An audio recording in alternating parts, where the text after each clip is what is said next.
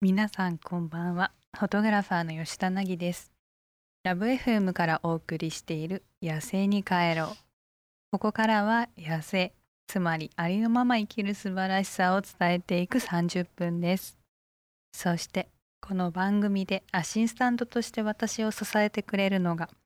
私のマネージメントも担当してくれている君野です海と太陽が嫌い君野です めっちゃ笑ってるやんめっちゃ笑ってるやんえ 似合わないよねいや前仕事でタヒチ行ったじゃないですかいた超かぶれたんですよ俺あ私もよねうんえ苦手だなと思って、私も海ダメだなと思ったえーちょっときついですねやっぱ塩水なんですかねそうねかぶれるねあれはね太陽とかもねすごい湿疹出ちゃって僕困ったんですけど生き抜けないねそうなんですよだからあんまりリゾート地は向いてないなと思った次第です 渋谷の展示会終わりましたね、終わったねえーお疲れ様でしたお疲れ様でした、ね、ぼちぼち人も入りましておかげさまで、そうだねええ次はもう福岡にうん乗り込みますんでうん初福岡だね展示しかも今ラジオやってますからね人来るといいね10万人ぐらい来ますからね多すぎやしないかいいやそのくらい来ないと渡航費がま かないなんでぜひということでこれからの30分間どうぞよろしくお付き合いください吉田凪がお送りしている「野生に帰ろう」さてこの番組のコンセプトは「野生」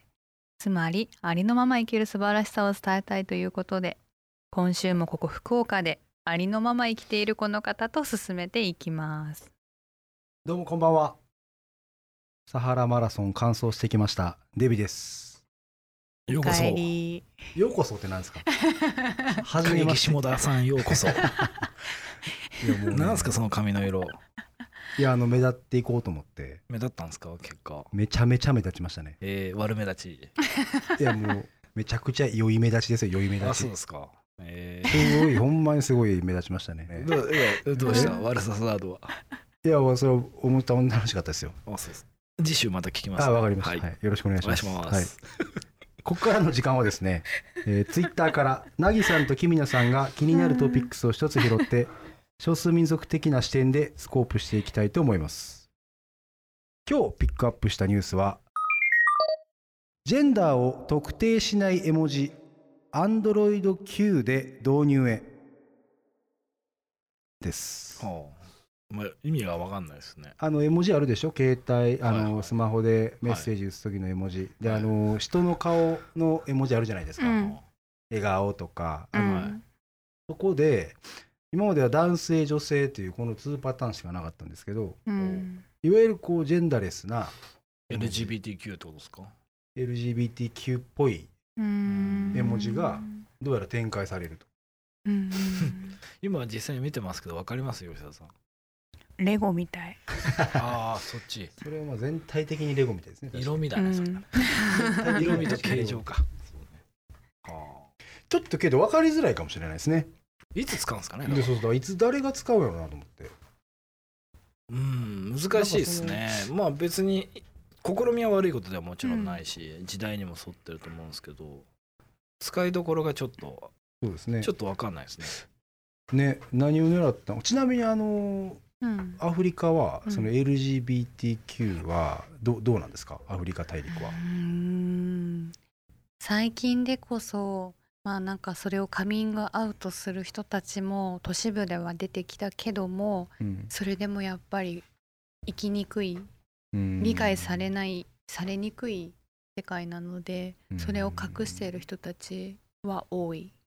理解されない世界っていうのはうん、いじめられたりとかそうで何すかかの病気だと思われちゃって殺されてしまう、親こととかもに最悪ありますうん最悪ある迫害の対象であることはまだ変わらないんじゃないですか。迫害であるもうだからその人たちはだからすごく苦しい思いをしていると思うんですけどでも、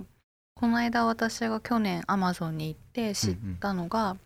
ヤワナワ族という人たちがいたんですけど、すごくアマゾンのこう奥に住んでるのにすごく考え方がフラットというかオープンな人たちなんですね。はいでその人たちからいろんな話を聞いていてでそこで知ったのがヤワナワ族にも LGBTQ の人が最近増え始めたとへでそれって迫害とかその殺害とかの対象になるのかって話をしたらいや昔だったらそうだったかもしれないけどこの人はそういうものなんだって受け入れ始めてその人たちは今その苦なく理解してもらってこう生きているっていう話を聞いて私はそこすごいなって思ったんです少数民族先住民の中でもそれを受け入れる時代が来たんだっていううんうん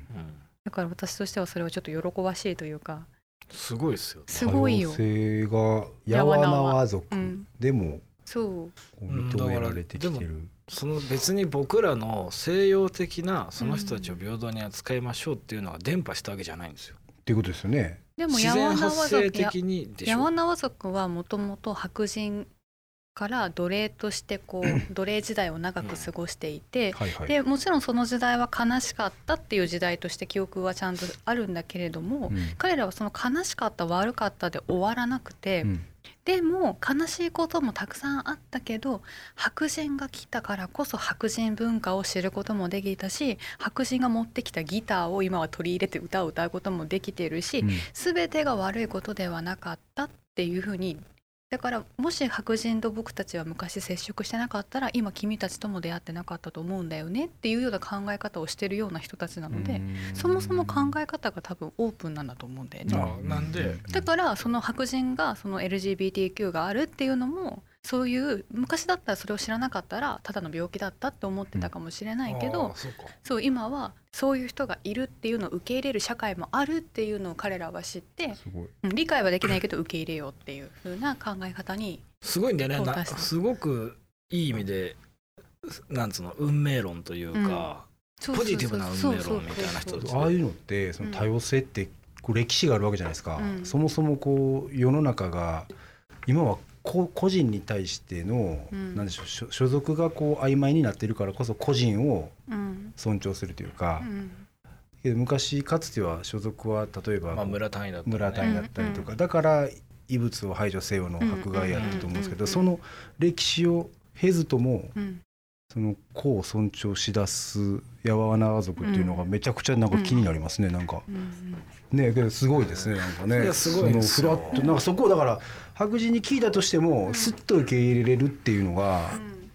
なんかそのどういう歴史を経て、異物は基本配慮するっていうのはね人間の差がじゃないですか、差がなんなら差がですからね体の中でさえそういうシステムなのに、確かにそれを受け入れるっていうのはどういう文化なのかなただ受け入れその白人に支配されてた時代があったから受け入れることを慣れたって感じでもないんですよそれだけじゃないはずなんですよ、うん何かしら彼らにそういねあるんうでしょう素ね養というか人はこうだっ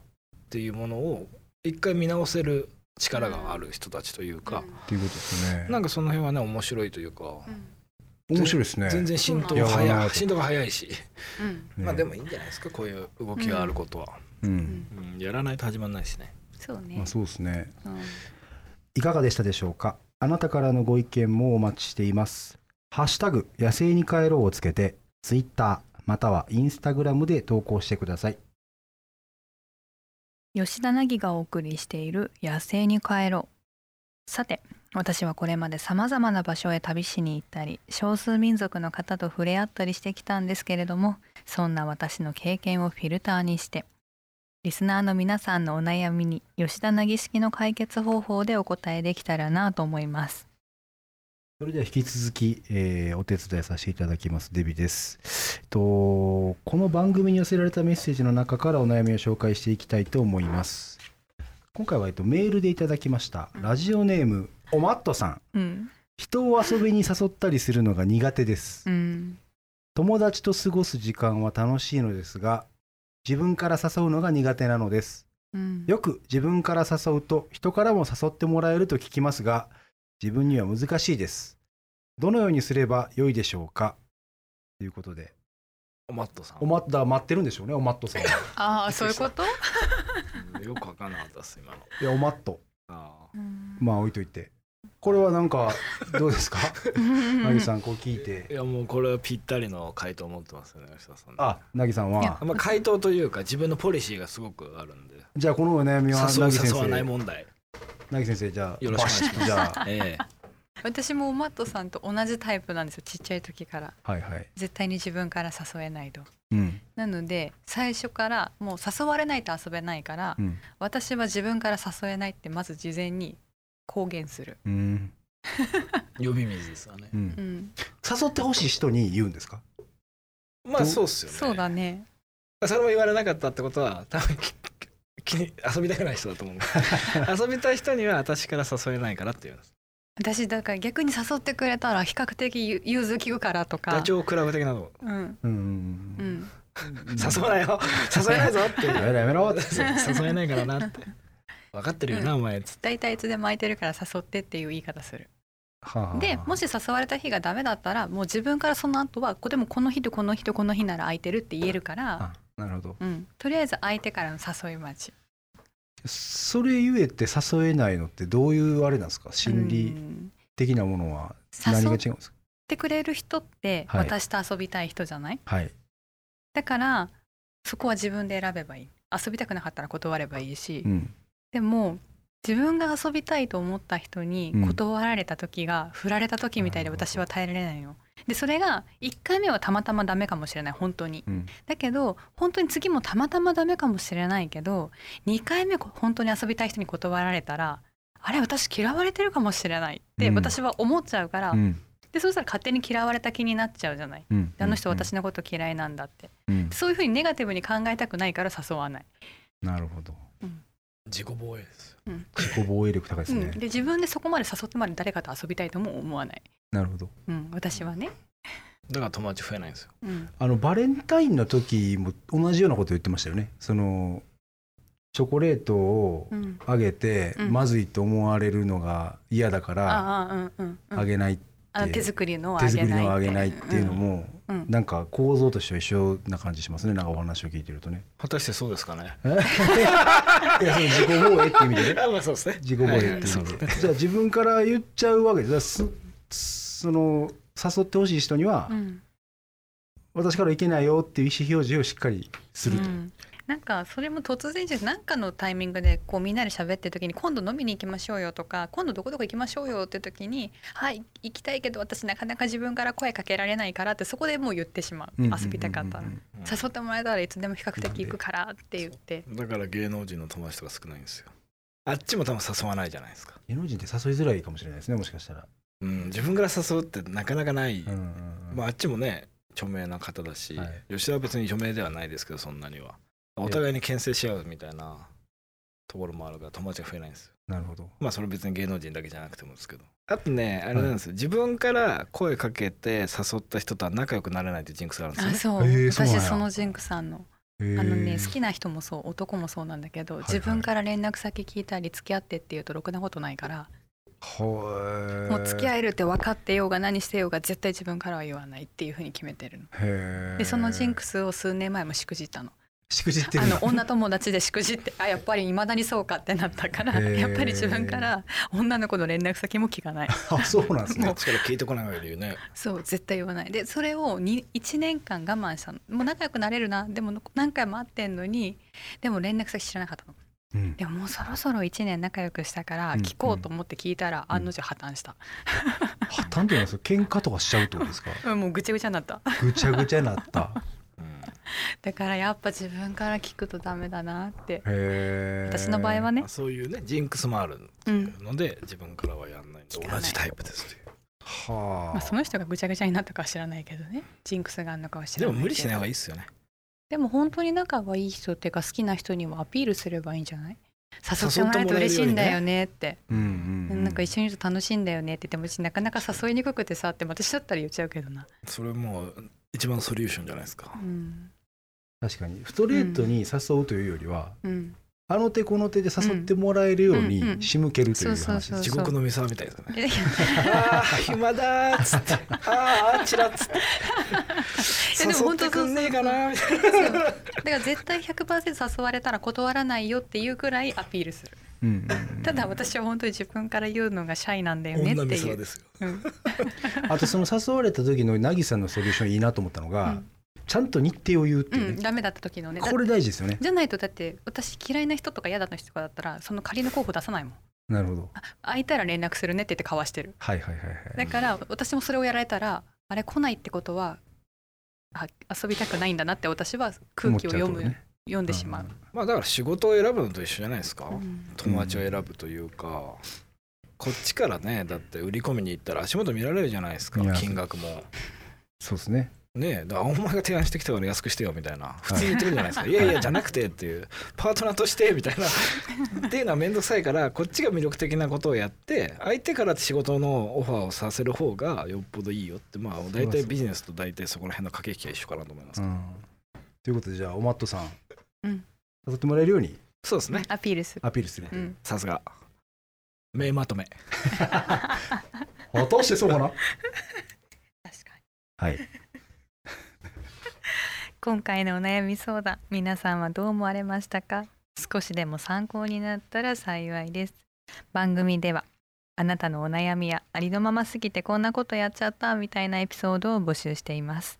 ハッシュタグ野生に帰ろうをつけてツイッターまたはインスタグラムで投稿してくださいお悩みはメールでも募集しておりますメールアドレスは761アットマークラブ FM.co.jp 761アットマークラブ FM.co.jp までお送りください。詳しくはラブ FM のホームページをご確認ください。デビさん、本日もありがとうございました。ありがとうございました。吉田凪がお送りしている「野生に帰ろう」早いものでお別れの時間が近づいてまいりました。きみちゃん、今夜はどうでしたいい話ができたんじゃないかと思いますよそうですか。そうでもないですかそれはどうかな逆にね吉田さんも来るわけねそういうやつでああいやでも面白かったですねでもよかったね。ジェンダーレスから始まりうん。人をさね誘えない人がいたり、うん。いろんな人間性に迫ってましたね今日はいろんな人がいるからね。そうですねうん。なんか久しぶりの収録でね、なんか口が回んない気がするね。確かにうん、あえーまあいつも回ってませんけどね吉田さんあー、そうか ね。ということで、ここまでのお相手は吉田凪と、マネージャーの君野で した また来週もお会いしましょう。